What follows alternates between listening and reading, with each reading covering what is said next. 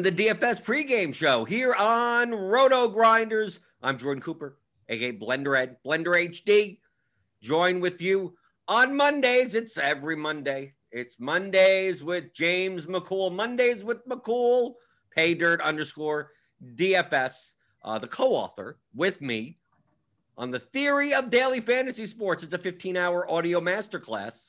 You can pick up a theory at theoryofdfs.com. So James, uh, NBA has gotten to the point. Can we trust the coaches anymore now? I mean, now like the injury report, we can't trust. Now we can't trust the coach. I mean, we can never trust the coaches. Uh, I see everyone in chat. I don't know if people like Richaun Holmes is doubtful. He's not. He's there's no chance he's playing, and then he's playing, and then it's like, okay, well, th- th- thank you for it being the late game, and then now now I got to switch everything around.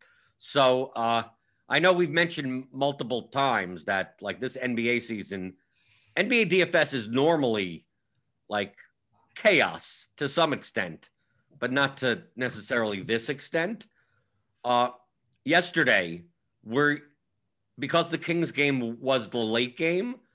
Were you planning around situations where Barnes would be out or Barnes would be in, or Holmes would be out or Holmes would be in, in those types of situations, or or are, are you more inclined to like I know we say to expect the unexpected, at least like the reasonable unexpecteds, but at some point, like when it's like the last game on the slate, at what point do you just say like I'm I'm I, I don't screw Luke Walton? I don't care what he what he says. Well, one, uh, the Sean Holmes situation was super screwy yesterday because he went from questionable earlier to doubtful, that like more close to doubtful, and then he's going to play. And it's like, you, how do you downgrade somebody and then upgrade them all the way up to playing? It's just, it's one thing when you can't trust the coaches. It's another thing when the coaches just straight up lie. And that's that's the part that's the most frustrating is these coaches just straight up lying. And like this, yeah, are they are they lying though? Because I think Doc Rivers, I Doc Rivers is lying. No, Doc Rivers, I think doesn't know what's going on. Okay, so Doc Rivers is an idiot or lying, and either right, one. We're like an idiot. We had that slate where he was like, I, I don't. Embiid's on the injury report, that, and he's questionable. And Doc Rivers in the press conference before the game, like at five thirty or whatever. Like I don't, I don't know why don't he know if there's anything. I never know there was anything wrong with Embiid. Like I don't even know why you're asking the question. And then like three minutes before lock, he's out. Guy's moron. Like what? And, then the Steph Curry situation the other day, where it was just like out of nowhere, they, they were just like, "Oh yeah, he just doesn't want to play today." like after lock, it's it's so dumb. Uh, but regarding that, I think that there's a couple things that I take into effect. I, I mean, yesterday I cared a little bit about the Richaun Holmes situation. I was pretty conservative on the Whiteside projection, but like if he plays, obviously Whiteside is not going to play hardly anything at all, and if he doesn't, then Whiteside plays maybe 20 minutes. Um, so I didn't really care. Bjelica. I mean, well, and then yeah, there's well. there's Bjelica, and then there's Bagley. Like there there are the other guys, but and then Bagley is Bagley's on a minutes limit, and then and then plays 31 minutes, minutes limit yeah. is 48. So yeah, like, for okay. sure. it's it's so asinine. Um, but I, I didn't care so much about the Rashawn, Sean Holmes situation. I cared a little bit more about the Harrison Barnes situation because I did like De'Aaron Fox. Um, but I, I, think that another circumstance that I care a little bit about is how many games are on a slate. Last night there were enough ga- enough games on the slate that I didn't really have to care that much about the Richaun Holmes situation because he's been out and because those those forwards and the centers are kind of like priced appropriately for where they should be, even if he is out. I didn't have to care that much about it. Um, if it were like a four game slate, then I have to pay a lot more attention to it because that's one entire situation. That's a quarter of the slate that can be minimally to drastically affected by a player either being in or out. Or if Harrison Barnes and Richaun Holmes are both out, then we have a real situation where we have to worry about it. So I think that game, the amount of games on a slate, that certainly has uh, a decent piece of the pie for me in caring about situations like that. But for the most part, like I wasn't, I wasn't caring so much about my player pool in regards to that game last night specifically. Right. Milo Kaminsky in the chat says Luke Walton has lied his entire career. He and other dumb coaches think manipulating the injury report is an advantage. How could it? Can it be an advantage? I don't understand. I, I just don't understand. Like, it's oh, our game plan for this, like you're playing basketball. Like what, like what does it, what does it matter? Oh, we we we went to shoot around and thought I I. They think I guess that's the point that Milo's saying is that they think that they're being sneaky when it probably has no effect whatsoever. No, unless it's like a massive, massive downgrade. I mean, if, if we're talking, if they're keeping like three guys that they're like, oh, they're they're definitely not going to play, but I'm gonna put them questionable. If we're talking something like that, then maybe or no, if they're three questionable and they are definitely going to play, and the coach is like, oh well, you know, he's really ailing, like Anthony Davis and LeBron James, both really ailing. Um, and the other team is like, well, maybe they're not going to have them. I, I don't know. Well, how did they I, I change anything? It. Like, what, what, what do they change? Oh, AD and LeBron aren't playing, so that means what? Like, what? Then what do we do right. other than play our starters as normal and just obviously don't have to play against worse players? Like, well, maybe if the, if it's like a size advantage or something like that. I'm just trying to find. Get something. the starting cares? I'm just trying like, to find like, something, anything. Like I don't right, know. 15 minutes before tip off or whatever. You get, I mean, it's not like you don't get the starting line. Oh, I see that this guy, oh, this is our starting five. And what's the worst case scenario? You take a timeout, the right. 15 seconds in, you replace a guy. I mean, really? No, I know. I'm just, I'm trying to find something. But yesterday, we didn't get lied to with the uh, DSJ. Everyone played DSJ yesterday. Are you starting for the Pistons? Like the coach literally said, we're going to start out with them, but it's going to be a committee. We'll see how it goes. And you know what happens when you play Dennis Smith Jr. chalk, right? He couldn't even be the fourth point guard for the New York Knicks.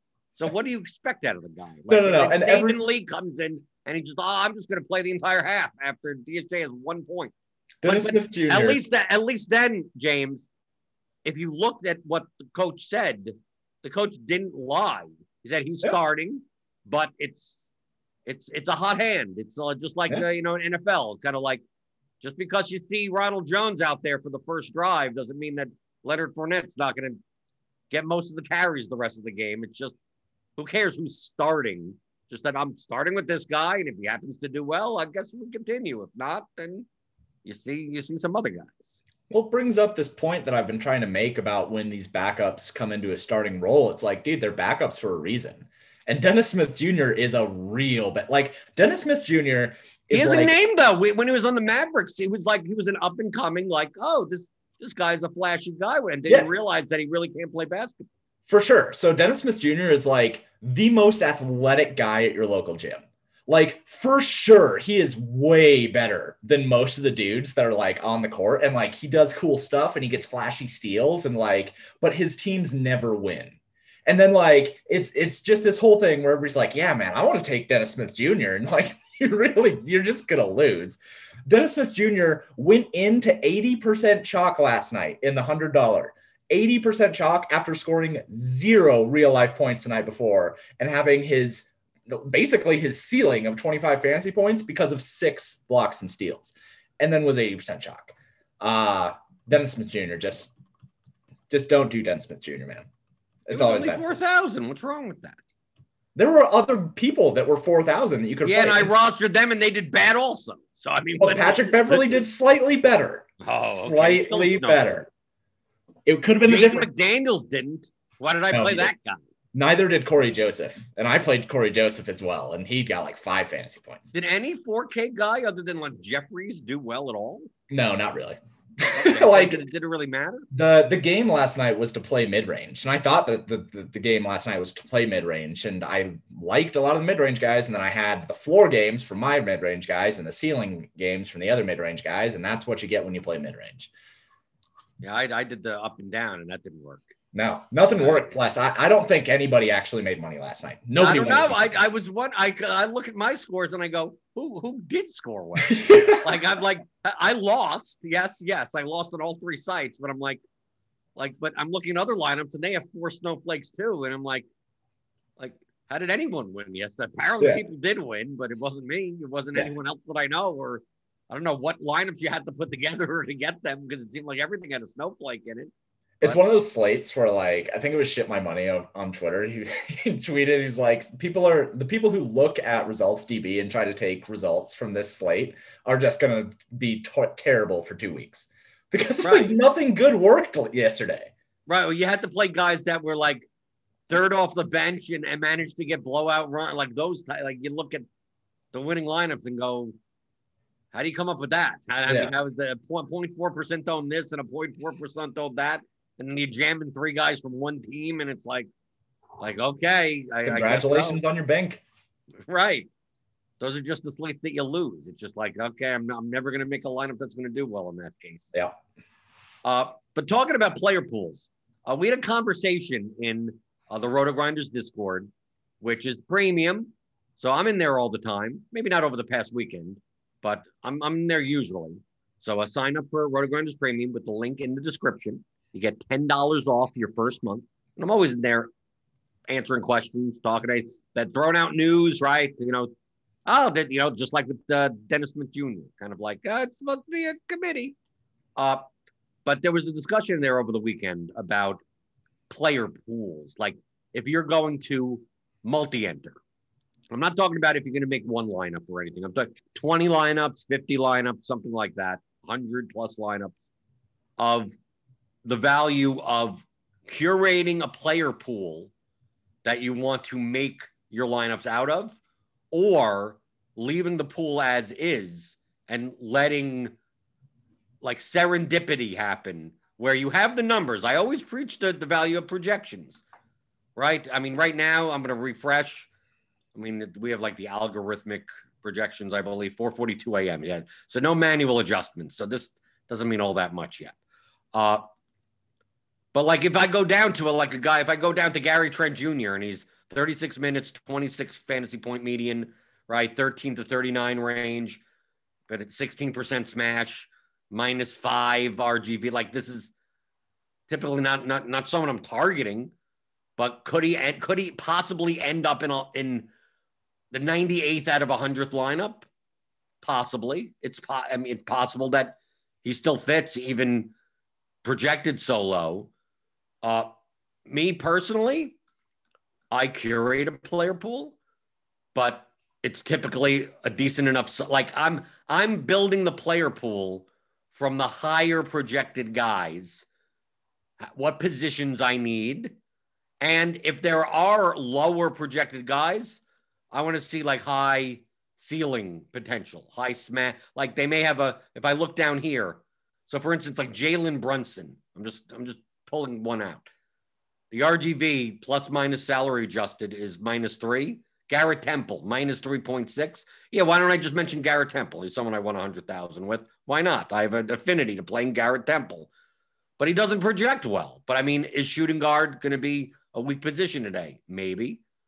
He has a 22% smash. So, I mean, like Jimmy Butler, on the other hand, projects well for his price at 9,200. But obviously, I'm going to still need like a 4K, 5K player at 22%, you know, at a, little over a fifth of the time, almost a quarter of the time, Garrett Temple's going to put up a, a, you know, a 30 point score or so. So he technically doesn't project well, but I could include that type of player in my player pool. Are you more, are, in comparison, are you more of the, I just leave everyone in my pool and kind of whatever happens, happens? Obviously, you're going to be changing exposures. You're going to look, I mean, you're going to, you're going to be looking for good lineups. But do you, unlike me, like me, I start from excluding everyone and then bringing back like all the all the players that I want in. So instead of having 200 in my pool, I may have 38. And it's like whatever could make be made out of those 38, I'm I'm fine with. And if I miss out on someone that could still fit in and it's still a good projected uh, lower own lineup, like I'm just missing out on that. Like I'm I'm making the decision that this is my pool and that's it.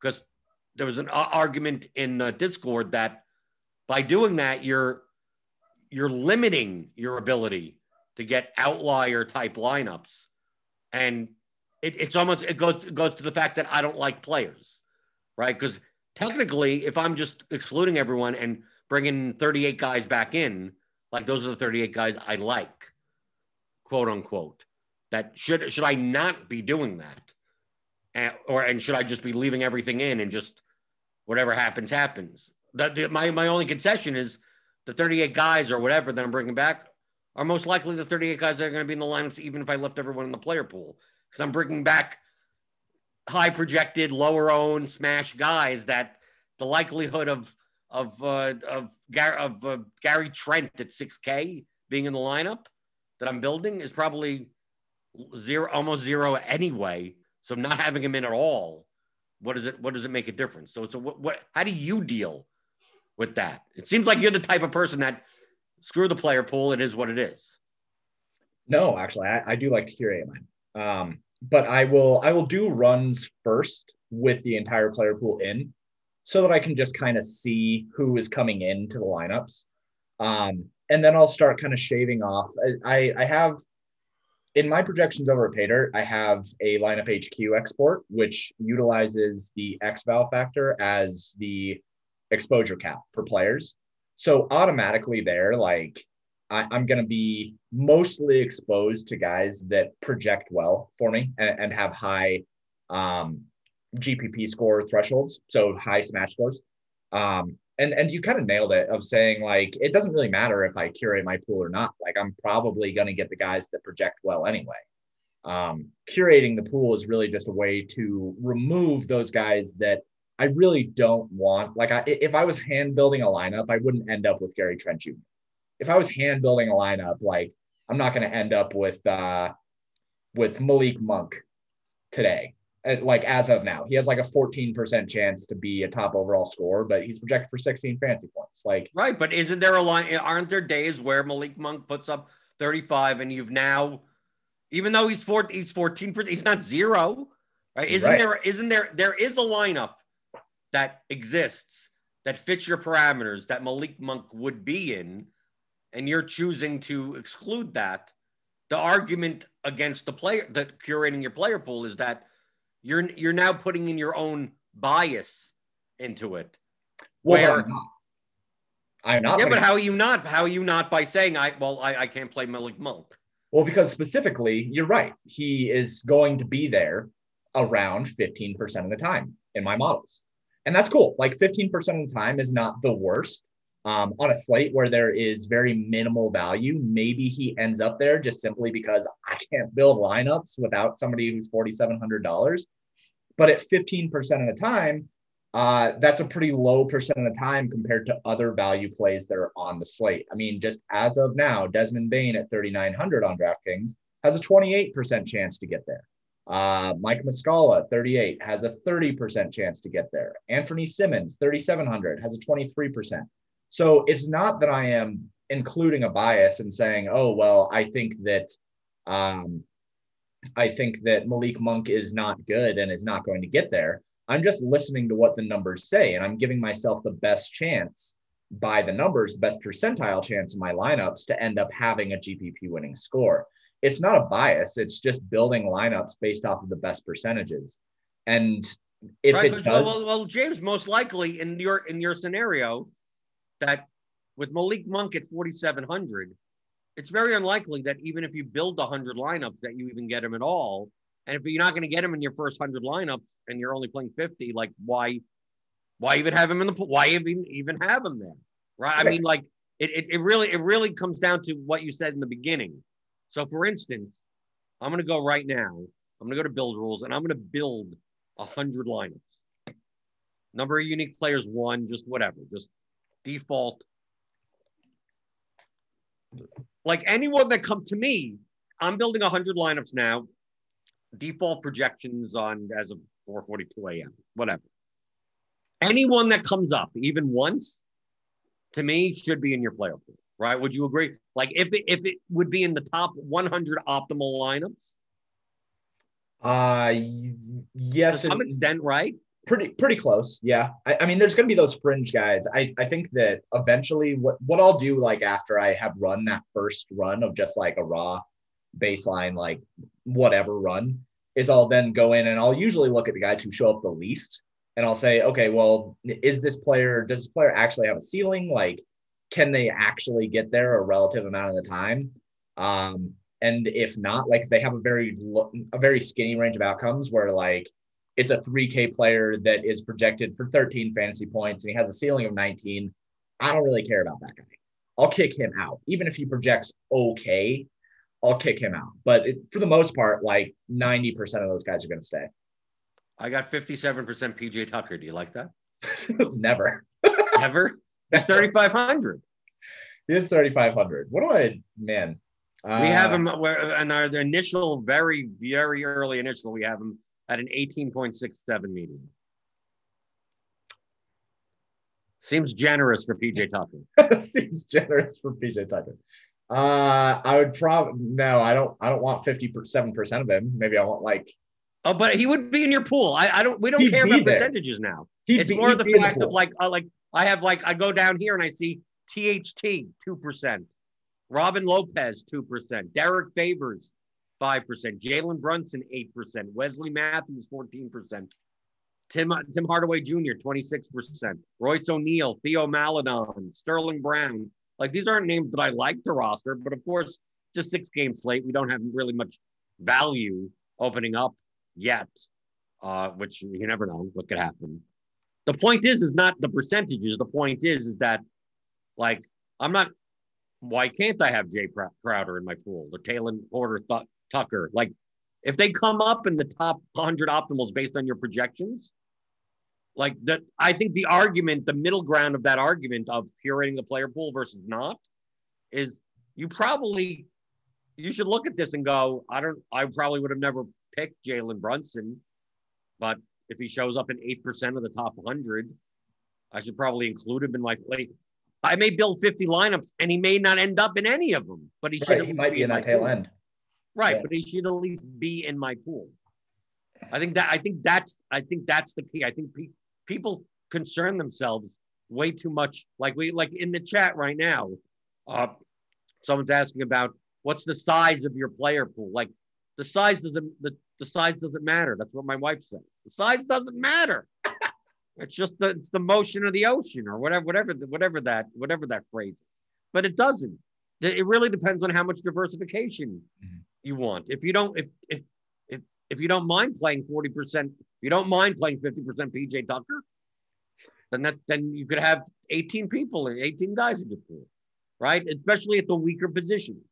But if you're like, I don't want to risk my entire slate on PJ Tucker, I'm gonna have I'm gonna have to find some different lines that don't contain him, and I may need to increase my player pool to do so. So, to me, the size is really a byproduct more of the diversification than on like what strategically what strategically matters. Like you could look like we could look on this slate currently, like from a pay up option. And we have Luka, we have Lillard, LeBron, Westbrook. They're all point guard eligible. Obviously, LeBron has small forward eligibility. We have Beal and LaVine at shooting guard. Like, if you wanted to say, based on our current projections, like the least, the worst projected out of the 10K players is Westbrook. I don't know what his ownership's going to be. We don't have ownership or anything. The best out of this bunch for their price is LeBron. But if you said I want to build 20 lineups and fade LeBron completely, I that's perfectly fine. Like if that now you're making a strategic choice. You're not making a choice based on like the projections. Like if LeBron ends up being 35, 40% owned this slate, and you say, I want my leverage spot to be LeBron in all of my lineups, and then go. You don't even have to play Luka or Lillard. I mean, it's just a matter of like what you want to do strategically. But to me, I don't consider that to be a player pool thing. Like I'm not, I'm, I may not X out LeBron. If I'm building 100 lineups and I'm like, I'm going to go under on LeBron, I'm going to build more non LeBron lineups. I still leave him in the pool, but maybe I cap him at 10%. So I'm only playing that few amount of LeBron lineups. But it's not the type of thing where I'm just Xing guys out left and right and going, I don't want to play LaVine. But that also doesn't mean that he's going to end up in any of my lineups, but he's still going to be in my player pool. There may not be a lineup with Bradley Beal or Russell Westbrook in my 50 lineups that I'm making, not because I don't like them, not because I'd X them or whatever. They're in my pool. It's just that compared to other people's projections, they don't they don't end up fitting in lineups. I probably wouldn't have much Donovan Mitchell at 8,700 on this slate. Now, if I build 60 lineups, maybe he does end up in two, maybe, but maybe he doesn't. So even even having a player pool, like if you let's say you have a player, I have a player pool of 60. That doesn't mean you have to use all 60 players. Like that's just like here's here's the here's the pieces of the jigsaw puzzle. And maybe you're condensing it so it's easier on you. It's easier to make groups if you want to make groups. So unless like in this hundred lineup build that I built, like I will go through, like I've shown this. I have a premium video. Uh, if, if you're a premium member, and I show this all the time. What I do is like I go in, I'll exclude all, and then I'll go team by team. And who do I want to play? I'm using the term want, but it's really who's the higher projected player. So I'll sort by like smash percentage and go, okay, here's two, uh, here's Wendell Carter Jr. for the Bulls, right? Wendell Carter, Zach LaVine, Garrett Temple. And you're like, well, why not Coby White? It's like, I'll come back to it. If I need another point guard shooting guard, maybe I do include him in. Or maybe I say, okay, I don't mind. I may not even use any of them. But then I don't have Thad Young, Patrick Williams, Denzel Valentine, because these guys project like awful. Like these are just all like they're unlikely to ever appear in any lineups at their prices. Then I look on Houston and with Oladipo out and who knows what's going on with uh, with Boogie Cousins. And it's like, okay, Wall projects well, Gordon projects well. Uh, Jae'Sean Tate doesn't project as well, but he has a high smash. And then it's like, oh, PJ Tucker, Danuel House. I, and then maybe I look at this and I don't include those guys. I don't have House. I don't have Tucker. I don't have Sterling Brown. Maybe by the time I get through all the teams, I, I find out that like I, I I don't have enough power forwards, right? Or I can't make I, I'm making very similar lineups over and over again because I don't have enough like cheap guys. And it's like, you know what would solve this? The fact that I don't have many power forwards and I don't have enough cheap guys. Damn it, I gotta play some PJ Tucker. And that's and that's where the 57% of the PJ Tucker comes from because it's a lineup construction thing where like who else? If, if you're not playing PJ Tucker, you're playing a power forward, cheaper power forward eligible player that projects worse than PJ Tucker. And you know how bad that player has to be to project worse than PJ Tucker, right? So you want that. So uh, I know you may not have this exact process like what I'm doing on your end, but I think I think it, it feels like the, the the discussion and the argument between curating a player pool, don't curating a player pool, how many players you have in the pool, all they all end up in this. If you're if you're thinking conceptually the same way, like we're all we're I still think we're all doing the same thing. Yeah, I I would I, I think that you have a good enough grasp of building lineups and a good enough grasp of your own process that you don't have to curate a pool because you can look at lineups and say, I would have built this by hand. I would argue that some people who are not as versed in building lineups and don't necessarily know how to play an optimizer as well as you do, curating a pool would probably be good for them. Yeah, you know how to play this like me, a This is me playing an optimizer. Yeah, yeah, that's yeah. Well, I mean, you play it really well, and then people throw money at you. So, um, right. I, I, I put my that, little my little guitar case out, and for some reason, people give me I don't know. Yeah, take my head. I, I think that there is.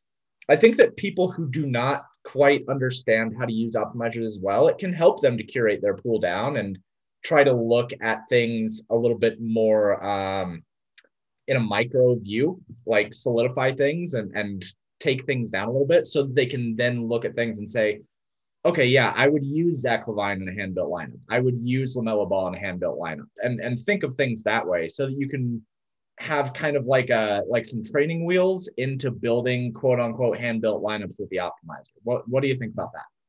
No, I, I think that I think that's perfectly. I, I always suggest people hand build 20 lineups and then goes an optimizer to build those 20. Mm. Like try to whatever you need to do to get those exact 20 lineups. You may not get it exactly, but that's that's how you should be thinking of using a tool like Lineup HQ. But but when you say that I'm used to an optimizer, but it's more about visualizing lineup construction. So I could look, I could look at a player pool and know that like Donovan Mitchell, I'm probably not going to have much of, or LaMelo Ball. Like P- PG is loaded, like on high end options. So yeah, I mean, you could like I'm more likely like if you take a look here, I'm just looking at the figures. So in this 8K range, for instance, especially at the guard spots.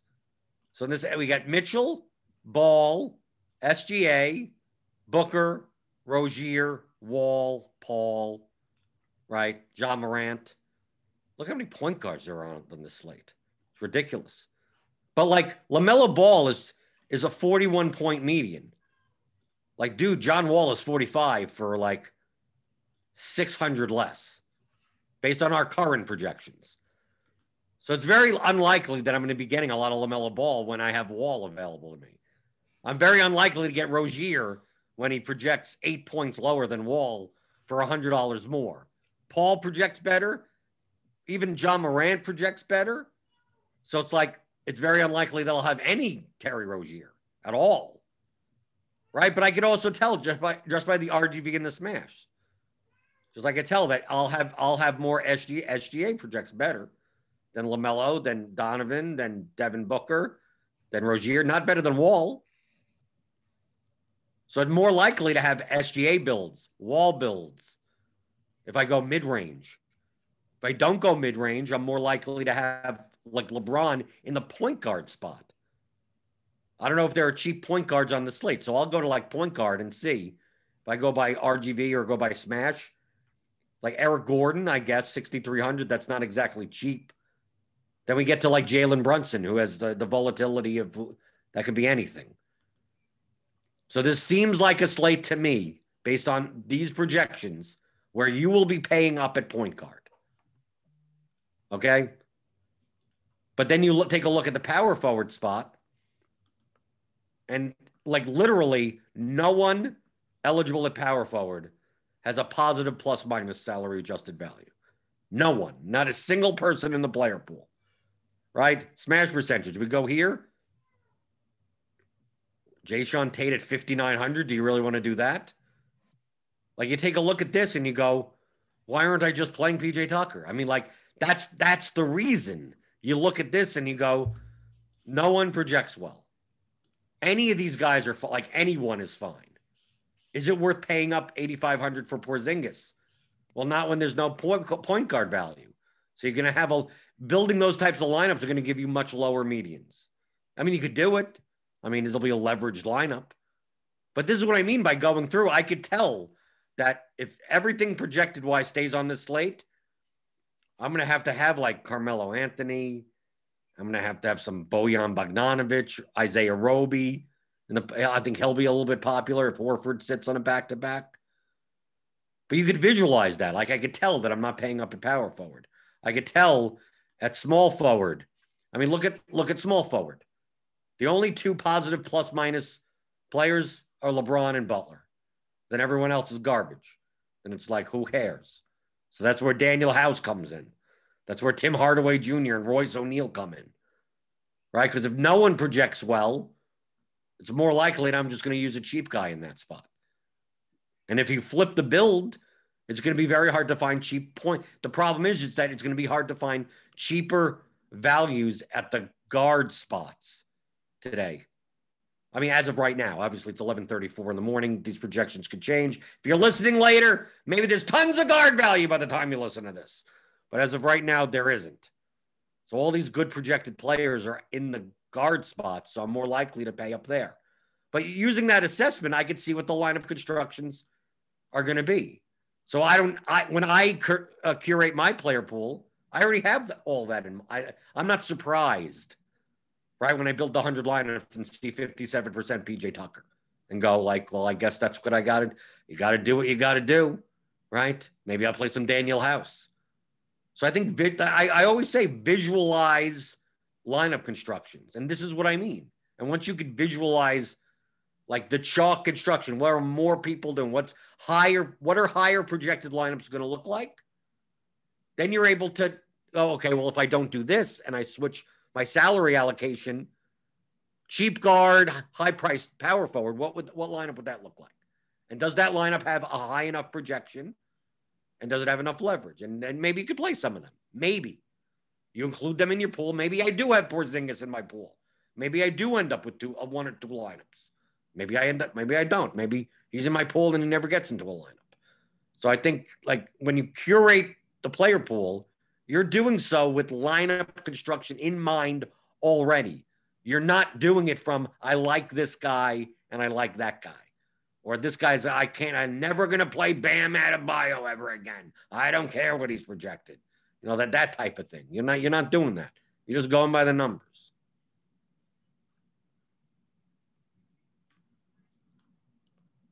You're a mute. You're right. My cat was yelling. Um, yeah, there's, Your there's no, was like- agreeing with me. yeah, yeah, she was. She was agreeing with you. Um, that that's all it really comes down to is you're you're just looking to maximize your chances of doing well. It's not about selecting players based off of personal biases or based off of anchoring or like never playing Bam Adebayo and never playing PJ Tucker. Like you play what you need to play. Um, on this slate specifically, like when I go over and I look at the way that the distributions are in terms of players that could possibly be top 10 overall on the slate, uh, it's basically all point guard. Like it's a lot of point guard. It is some shooting guard. It is no power forward. So like I already know just based on looking at that that I'm going to be playing a lot of point guards that are expensive just because like that's where that's where players are actually going to do well. Um, I know that I can kind of punt power forward. I know that I can kind of punt small forward. Like I'm going to be paying up a lot of the guards. Um, but looking at things that way and saying, okay, I know that I'm going to have to have somebody cheap at power forward. I know that I'm going to have to have somebody cheap at, at small forward, probably these forward spots. I'm going to have to punt these. That's where you're really going into your player pool and and trying to make some informed decisions based off of the roster construction that you're going to need to have. Um, for me, I also like to kind of look at how over undervalued players are. Like it's really hard to do early for me in, in the morning. I can kind of assess like where players are valuable. I can assess where players are projecting well, but I, I don't usually like to build until I know some sort of idea of ownership projections because I like to take leverage into account. So it, like at that point, if I know that I need to punt power forward, um, but PJ Tucker is like 55% owned or something like that, I, I'm probably not going to play PJ Tucker. Like I'm, I, I know that power forward sucks. And I know that there's a lot of variance on these cheap guys, and especially on PJ Tucker, who can literally go 30 minutes without taking a shot. Um, I like to They're take a lot recording a stat, not even not taking Yeah. a shot, not even getting a rebound. He can do a Tony Snell game, man. Like Right. full on, he can do a Tony Snell game. So if I know that he's going to be really, really high owned, but I also know that roster construction is going to kind of necessitate me to punt that position, I'm going to need to be adding in some pretty scary forwards because I already know that the super chalk is super volatile. So I might as well have these lower owned guys that are also super volatile that give me a better chance at securing more relative value in my lineups while still sticking to an optimal roster construction. Because that's something that I, I think is undervalued is one thing that I like to tell people is go and try to look at the optimals, look at what the optimal construction is, and just find the guys that are, you know, the most volatile and try to pivot from there. You don't really have to think all that hard when you're playing NBA DFS because so much of it is projection and and optimal based that you can make these really small pivots while sticking to an optimal roster construction and find a lot of success. Right. I mean, like with PJ Tucker, like if you if you're like, oh, instead of PJ Tucker, I'm gonna play uh Wesley Matthews in a small forward spot. It's like, well, Wesley Matthews could easily put up no points also. So if PJ Tucker's 40% owned and Wesley Matthews 3% owned, go take this. I mean, what's the worst? What's the worst thing that happens? PJ Tucker, what? He has a 40 point game. When, when does that happen? I mean, I, obviously it probably happened tonight. If that if PJ Right. Tucker talk Tucker chalk night, uh, you're you're like, oh, there's no way I'm going to play that guy. And then he goes, and then it's one of those, you know, eight corner threes and 10 rebounds for no apparent reason. Yeah, well, I mean, we we have this fortune of getting not only Dennis Smith Jr. chalk night, but then followed by PJ Tucker chalk night, and that's incredible. So, yeah, I, I mean, just looking at, at my stuff, I you have PJ Tucker at 3,500, or you have Cameron Johnson at 3,500, and I, I don't know, like they both probably have similar ranges of outcomes for that price, but Cameron Johnson will be two percent owned, and PJ Tucker will be 40 percent owned. So, well, as of now, I mean, if we had the slate now, Sure, sure. As of now, like just looking at things the way that they are sitting now, um, I don't know. If I have one lineup, I probably don't play PJ Tucker. If I have a whole bunch of lineups, I probably have some PJ Tucker, but I would like to have some leverage off of him and some pivots off of him as well. So I would be adding in my player pool. If I were, if we were to use the the exposures that you got with your first run of 100, and you got 57% PJ Tucker, I would be looking at that and just like rapid firing in some other 3,500 power forward so that I can I can drop that down a little bit. I don't want 57% of any of the 3,500 forwards. So give me a larger portfolio so I can just diversify at that position so that I can decrease the amount of volatility that I have, but still make good competitive lineups. Right. Or you could choose the opposite. I mean, it, that, like I said, what you're discussing is a matter of diversification. Mm-hmm. PJ Tucker will project the best median wise. So you could decide instead of instead of taking on the like uh, distributing your volatility, you would just embrace it and go, I'm just going to lock in PJ Tucker. And just be a masochist about it. Just hate right. Just just like you don't mind cutting yourself at this point. he has he has two games that are t- seven X's the entire season. I was shocked. There's one game of 34 and one game of 30. They came off. A, it's not even like steals and blocks games. Five is five assists. How did he get five assists? I'm, five for seven from three. Like all of his shots are always like these are corner threes, right? You know what's happening tonight. He's going for 35 tonight. And it's gonna suck. His Cousins playing tonight? What's going on? He's getting traded yet. They say I think, I playing. think he's out. I think I saw somebody say that he's out. Okay. And the Rockets don't even care about playing a center, so who knows? Yeah, I mean, I what they they have played Jae'Sean Tate. They've played. Oh, man, this slate is gonna be brutal. Um, yeah, so I, I there, there's no Boogie Cousins. So I like PJ Tucker is gonna skyrocket up in ownership. He's gonna be 75 percent in the 600. Uh, it's gonna be terrible. C. Dot Carter NYC in chat says Tucker could be the only one playing for Houston, and I would still not be interested because he'd still have no usage. He'd be the only one on the court and still not be able to create his own yeah, shot. He would play 48 minutes and play great defense, though. Right. Great defense. Right. He'd be the only one on the court. He'd he'd give that he'd cover all everyone on the everyone on the court five on one, no problem. But on offense, all he does is take the ball to the corner and just stand there. The Rockets would probably cover the spread if he was the only one playing. Right. so if you got any questions in the YouTube chat, feel free type them in hit that thumbs up button. You know, I got I got the apple juice. Still got some apple juice left over here. Keep those thummy thumbs going for the apple juice. Hit the subscribe button if you're new here.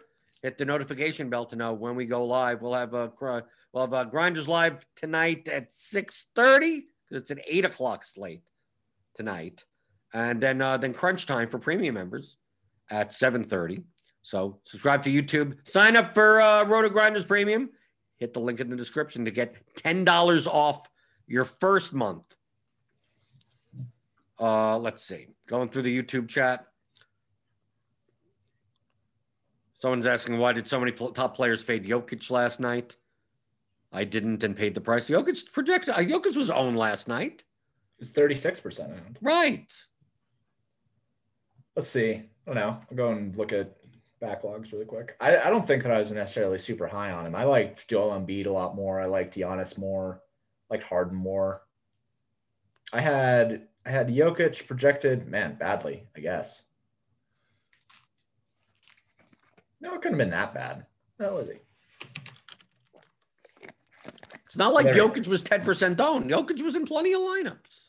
Yeah, yeah, yeah. He was he was in plenty of lineups. I didn't project 52. Um, he had a tw- he had 23% projected ownership.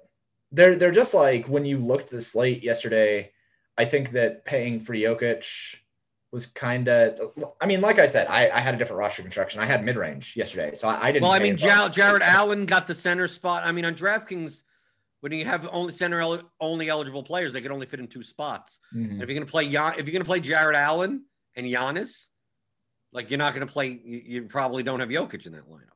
Yeah. Yeah, or to me that that's that's the reason. Or like maybe people were paying down JaVale McGee 3800. I don't know, but like I the the fact of the matter is that he was 37% owned in 100. So it's it's not like a whole bunch of people faded him. At that point, I think that he was probably appropriately owned, right? Right. No, I, that's why I said like why why did so many people not have Jokic? I'm like, who didn't have Jokic? I so plenty of people with Jokic. What did uh what did you think about Fred Van VanVleet versus Norman Powell yesterday? What do I what what, what am I supposed to think? I didn't on DraftKings. I wasn't a big fan of the, the the Raptors prices as it was. Sure. On on FanDuel, that's a different story. FanDuel, they they they someone goes to sleep before they raise prices. Oh, yeah, Norman Powell way underpriced on FanDuel yesterday. Right, but on but on DraftKings, they priced everyone for Lowry to be out, and that they were. Fred Van VanVleet was what, like 8,700 and Siakam was 8,900. They were in the high 8,000s. And Norman Powell was like 6,900 or something. I'm like, I think they're efficiently priced. Yeah, any of them could go off, I guess. Sure. But I mean, they priced they priced those guys as if Lowry was out because Lowry was out. Yeah. FanDuel didn't. So, like to me, yesterday I wasn't interested in the Raptors at all. Yeah. I, I mean, I I really liked Norman Powell. He had he had a four game. I can't control for that, but pretty pretty annoying little one v one there. I didn't know if you had a uh, like an actual thought between those guys, but you're right that they were pretty appropriately priced. I, I mean, most people yesterday on the slate were pretty appropriately priced. There was nobody that I had that was over a 50% smash score T-bal. So, I, I mean, I thought I thought the slate yesterday. That's why I went mid range because I just I didn't see a way. I didn't want to play Dennis Smith Jr. I didn't want to play Chris Chiozza after Derek, after Tyler Johnson was out. So I played a lot of mid range guys. And you you said that you went stars and scrubs, right? Like you had right, right. Yeah, I did horribly. Yeah, weird weird slate, man. And that that kind of thing, like it's hard to look back at that and and try to figure out. Somebody posted uh, for FanDuel, and I I mean FanDuel screenshots. I kind of take a, a grain of salt with that because you can play whoever you want on FanDuel anyway. But um, it, it was a lot of guys who were like forty percent owned, and then guys that were like three percent owned that I I never even would consider, like Darius Garland the hell was Darius Garland last night? Just weird stuff, man. No, I think Garland was okay. What was wrong with him? I, I didn't like him. Okay, he projected okay. He projected... Like there weren't that many, weren't screaming values, so it's like everyone's efficiently priced, especially on DraftKings. It's like okay, you can build a ton of lineups. You don't yeah. like any of them. You're like you're like you're building lineups, and like there's no there's no way for me to like any lineup. So it's like okay, everyone's in the same boat as me. Yeah. Max Coach one in the YouTube chat uh, talking about the historical slates, which we do have on RotoGrinders. Like we could go, I could show you. If you have lineup HQ, if you have premium, you can click on the date and you go back in time. Go back in time to Sunday the 21st. And it will have the actual fantasy points that are in here. Right? So you could sort by fantasy points, what we had, RG had them projected, right? And you could build, you could find, you know, the optimal from there. So if I clear this, let's see, let me get rid of my locks. So if I were to like run what the optimal yesterday, the best possible lineup you could have made on DraftKings was Saben Lee, Halliburton, Jeffries, Aminu, Allen, Trae Young, Middleton, and Karl-Anthony Towns. I never get to that. Right, of course not. Like that's not like no, there's there's no way I get to. Yeah, but most people don't get to that either. Three eighty five point seven five. But uh, he's asking about the ownership. We're working. I believe the line of base Q team is working on a way to also get ownership in here. But remember, like if we get actual ownership, we have to pull it from some contest. So most likely would have to be like whatever the large field contest is right? Because obviously ownership is different from contest to contest. So I think it just comes down to like figuring out how to do that. Because really the more, the more thing that we're we're caring about is just getting the actual fantasy points. So if you wanted to go back and you know test builds out and go, well, I could switch from actual fantasy points. I can't even switch from that and then upload. I can't even upload from there. So now you have to use actual fantasy points. Tragic. Right. So you go, well, I had these exposures or whatever. Could I have gotten to that lineup? Could I have gotten to the winning lineup using it and experimenting like that? So if you wanted to, it's available to you. Lineup HQ, RotoGrinders Premium. Click on the link in the description for $10 off your first month. I do want to point out that sometimes it's not a good idea to like try super hard to rebuild the winning lineup because if you if you adjusted your process to build the lineup from last night, that that's scary, man. That's scary for like your future prospects. Because there's some there's some slates where like good players just would never have landed on that. Like you would never have landed on that joke. In, in like in like 600 lineups, you wouldn't have had the winning lineup last night. No, of course not. And so, like in three thousand lineups, I wouldn't have had. Your process is is pretty good too. Like you are a very winning player, and so I I think that is something um overfitting. If you're overfitting not only like your your regular process, but also your mental models of being like, oh well, I definitely should have considered Aminu last night. I you shouldn't have. Um, but there's there's so many people that look at the winning lineup and and try to come back from that, and that's why you and I always preach: go to results database and look at what good players did. Don't look at the winning lineup. Like you, you should you have no reason to go look at what won. You should go look at the people who play and do this for a living and have a positive ROI over long term, and not just look at oh I should have played Al-Farouq Aminu last night. That that doesn't really do you much good. Right. It just says that oh I guess I need to bang my head against the keyboards to select players every night. if I get lucky. I mean, like that, that is what it is. Uh, in the YouTube chat, uh, Tim Yang asks, is it smart to make a tournament lineup and put it in all my cash games? That way I can be first in my cash. And if I win, I win all of them. That, that's, that's the, that's the opposite way of thinking. Like, no, you, you, you play cash lineups and cash games. You play tournament lineups and tournaments. Cash games are meant for median lineups. You don't want to win winning a double up gets you the same amount of money as coming in 45th place, right? I mean, like you don't have to win your double ups. It's a waste to win your double. And in fact, you probably screwed up if you won your double ups, right? If you come in first and you, you more yeah. likely, I want to come in right in the middle. The that's, old that's, adage of putting your cash game lineup in your GPPs just in case you land on the nuts. Like you're probably not building the right cash lineups if no, but he knows this guy's asking the reverse. I well, I know, I know, but like the reverse makes no sense. At least the cat. Uh, okay, you want to play the, you want to throw your cash lineup into some 150 entry, you know, like 100 field, oh, that's, you know, like small different. field yeah. stuff. Okay, no. okay, fine, I can get that. Right? But not a 15. Don't do that. No, not the large field stuff. Probably not. And then you don't do the reverse. You definitely don't the reverse. Never do the reverse. Don't, right, don't play. Put, don't play the two percent owned uh freaking Facundo Campazzo in your cash game lineup, hoping to bink. You don't win anything extra for binking in your in your cash games. It, it, if you're playing like a quad up, or if you're playing like a, a three man, then you have to get a little bit different sometimes. But not you're not trying to win cash games. You're you're just trying to beat the majority of the contest so that you can beat out the rake and and pull in your your seven to nine percent over the accrue of the year, uh, you're you're not trying to win them. Don't don't play GPP lineups in cash. Free copyright music asks that, that I'm assuming that's not his real name. Uh, will you think about making a video going through your entire process for a GPP lineup, ultimately ending up with one, two, or several lineups so we can see the result you come up with? I do that in the pre- I've done that in premium videos, but behind behind the behind the paywall. I've done I've explained stuff. I've done it in the how I won whatever videos. Right? I mean, I I explain the process even this show. Like it's not that it's it's really not that complicated. Just a matter of you can't do anything until like a half an hour before lock. So like I'm not there's nothing for me to do now. That's why I say based on the current assessment that I'm looking at it through the projections that aren't even updated or manually adjusted at all, that uh, you're probably paying up at point guard and paying down at, small, at, at power forward and small forward.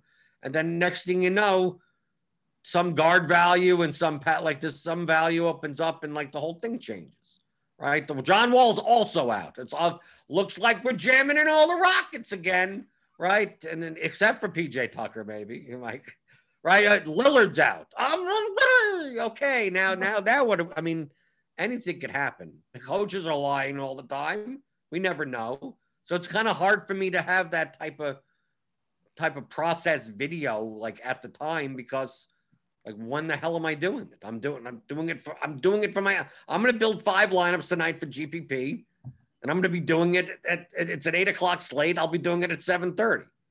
Right? I'll be looking through results. I'll be looking through lineup HQ, pressing some buttons. Remember, I'm focusing more on small field play, so I'm not building like multi-entry builds as much, right? If I'm playing 100 lineups, yeah, sure. Yeah, then, I'm, then I'm building in lineup HQ. But because I could visualize the constructions, I don't need to, I don't need to necessarily go, you know, click there and take this guy out. Like the stuff that I do show, it's more for explanatory purposes. I could, I could look and go, this line, I know this lineup projects well, and I know that I have enough leverage. I could I could just I could tell. It's, it's like I'm playing four of these guys that project well, and this guy here, and flipping that construction, and this guy's going to be three percent owned. I'm good. There you go.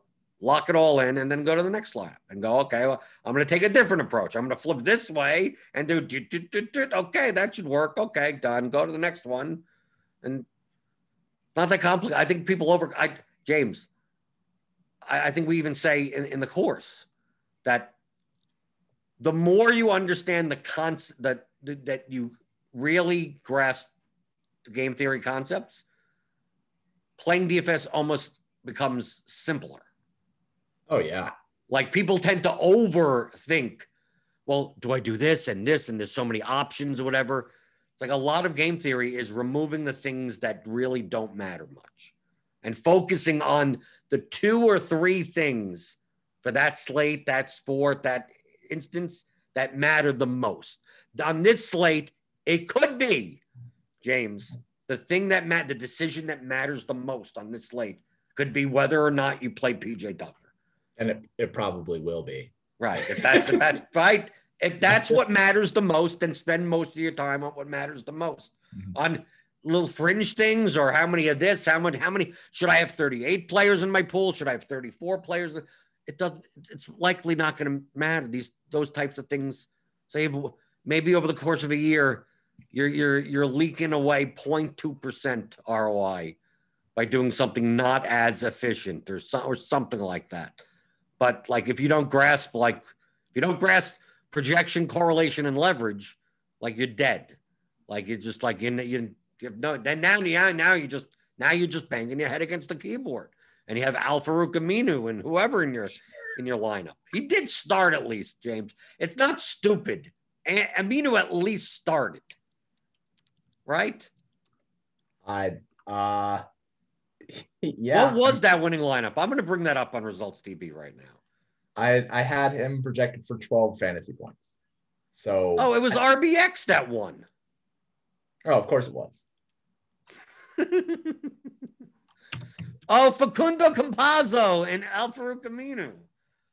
Uh-huh. Yeah, yeah, uh, but he started for three K. I can't, I can't, I can't be upset about that. He, I mean, he had a he had a T ball seventeen percent. He, he's basically the same play as Malik Monk, and I was trashing Malik Monk earlier. So right, there you go.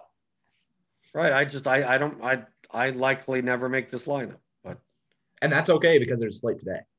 Right. I right exactly. right. This is late today people get people get bogged down and think that they need to win every slate and i i am here to tell you that no you uh you are going to win hopefully hopefully a couple slates a year Actually, right, that's all you win. right max right yeah you'll lose so, 90% of the time i'm perfectly fine yep. if rb and rb especially rbx anytime i see rbx win and it's some weird lineup i just go I, i'm just never i'm just that dude i just i just i'm just never gonna get that dude well, I was I was praising um, Big T the other day after he had like that 120 whatever win on on FanDuel. I was praising him because like that dude, he takes stands. And like he he doesn't have any any shame in the stance that he takes. And like when he hits, he hits big.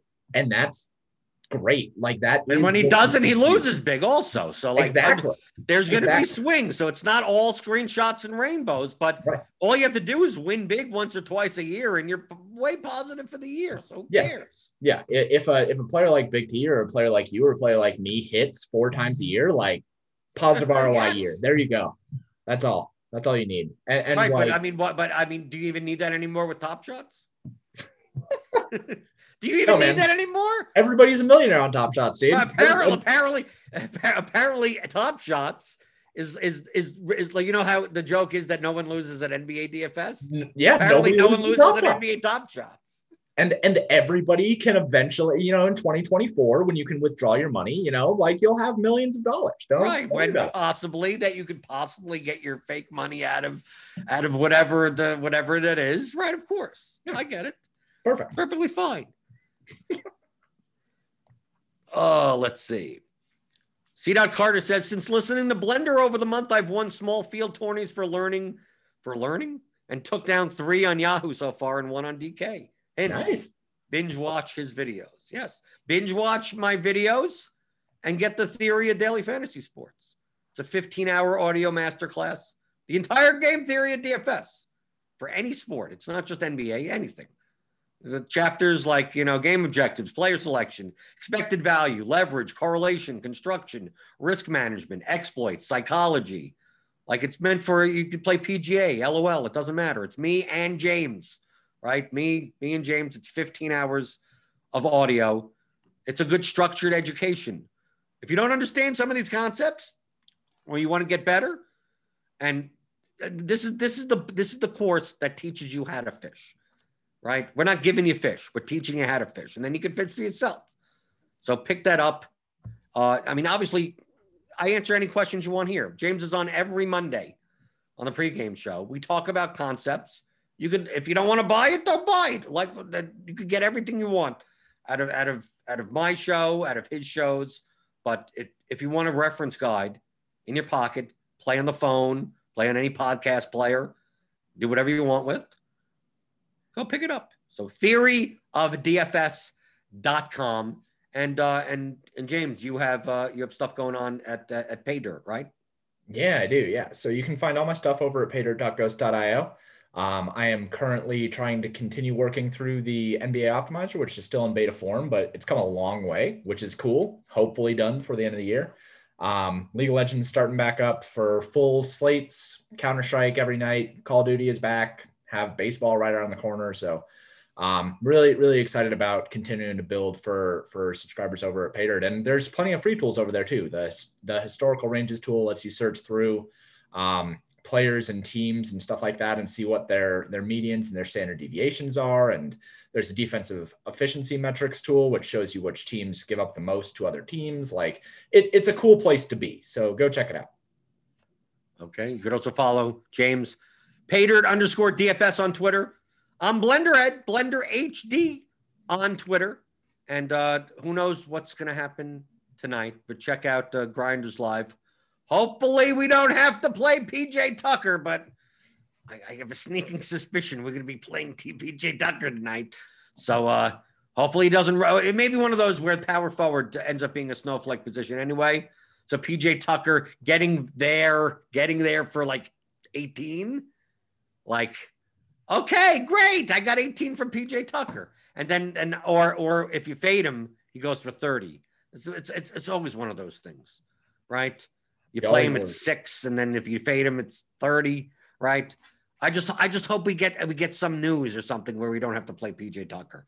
So, uh, so good luck to everyone playing PJ Tucker tonight, and we'll talk. We'll talk about the constructions uh, tomorrow like I do every weekday, Monday through Friday, 11 o'clock in the morning Eastern Time, here on the DFS pregame show on rotogrinders.com.